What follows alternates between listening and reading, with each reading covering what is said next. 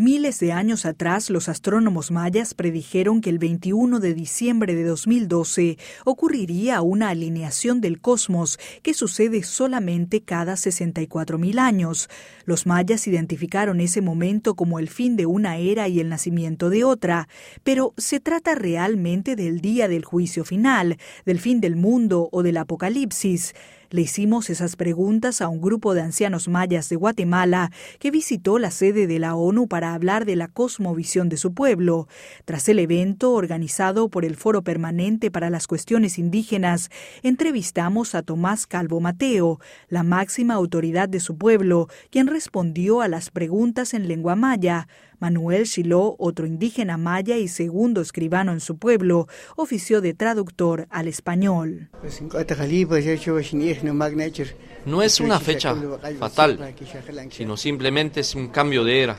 Vamos a entregar el tiempo presente para poder recibir el futuro, pero para ello hay que prepararse. ¿Qué relación tiene esta visión con lo que dicen, por ejemplo, las escrituras bíblicas o de la Biblia cristiana sobre el Apocalipsis? Eh, son dos cosas muy diferentes.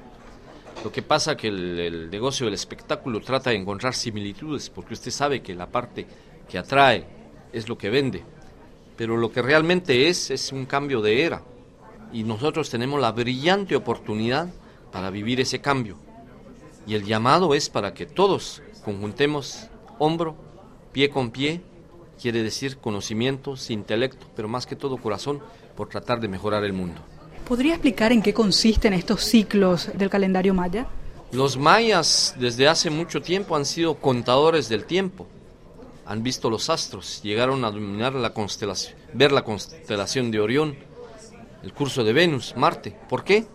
Porque depende de cómo están las estrellas, sabemos nosotros cuándo empieza la lluvia. Y por eso es que alineamos nuestra, nuestras mentes, nuestras vidas con los astros, para tratar de aprovechar este maravilloso mundo que nos dejaron sin destruirlo. ¿Por qué creen que se ha transmitido, que se ha difundido una visión tan negativa de lo que pasará en diciembre en vez de una positiva como la que están trayendo aquí a la ONU? Porque existe, en todas las culturas existe el bien y el mal, en la maya también, la dualidad, el yin y yang en Asia, por ejemplo. Y siempre va a correr más rápido las cosas malas que lo bueno. Y el espectáculo vende primero la noticia, la sensación, que realmente un conocimiento es más difícil. Esa nueva era que empieza, ¿en qué consiste?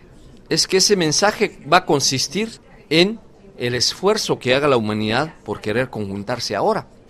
Usted es el resultado de sus propios pensamientos, lo que quiera pensar o lo que no quiera pensar. ¿Algunos eventos importantes de la historia fueron registrados también dentro del calendario maya? Sí, hay muchas fechas históricas pero nosotros vemos el tiempo como algo cíclico, así donde pie, donde todo termina, todo inicia.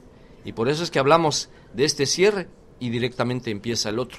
Pero corre paralelamente al calendario gregoriano y no son siempre las mismas fechas. Una preocupación muy importante en la actualidad es la preservación de las culturas indígenas y sobre todo la preservación, en este caso, de la cultura maya. ¿Cómo ven ustedes esa situación? La tecnología y todos los avances es, es bueno, pero lo tiene que equilibrar con su vida, con los principios que tiene. Hay que utilizar la tecnología en su justa dimensión, porque eso, cuando usted sepa sus orígenes y sus principios y los tiene fuertes, llueva, relampaguee, haya sol, vaya, usted los tiene. ¿Querrían dar algún mensaje final? El mensaje es que la humanidad está llamada a vivir este cambio de era como una oportunidad para sentar las bases, para hacer de la nueva era una oportunidad para el mundo, porque es posible un mundo mejor, pero siempre que dejemos de hacer los sistemas que tenemos, hay que cambiar de sistemas para tener resultados diferentes. Hablábamos con un grupo de ancianos mayas de Guatemala sobre la cosmovisión de su pueblo y las profecías del fin del mundo. Rocío Franco, Naciones Unidas, Nueva York.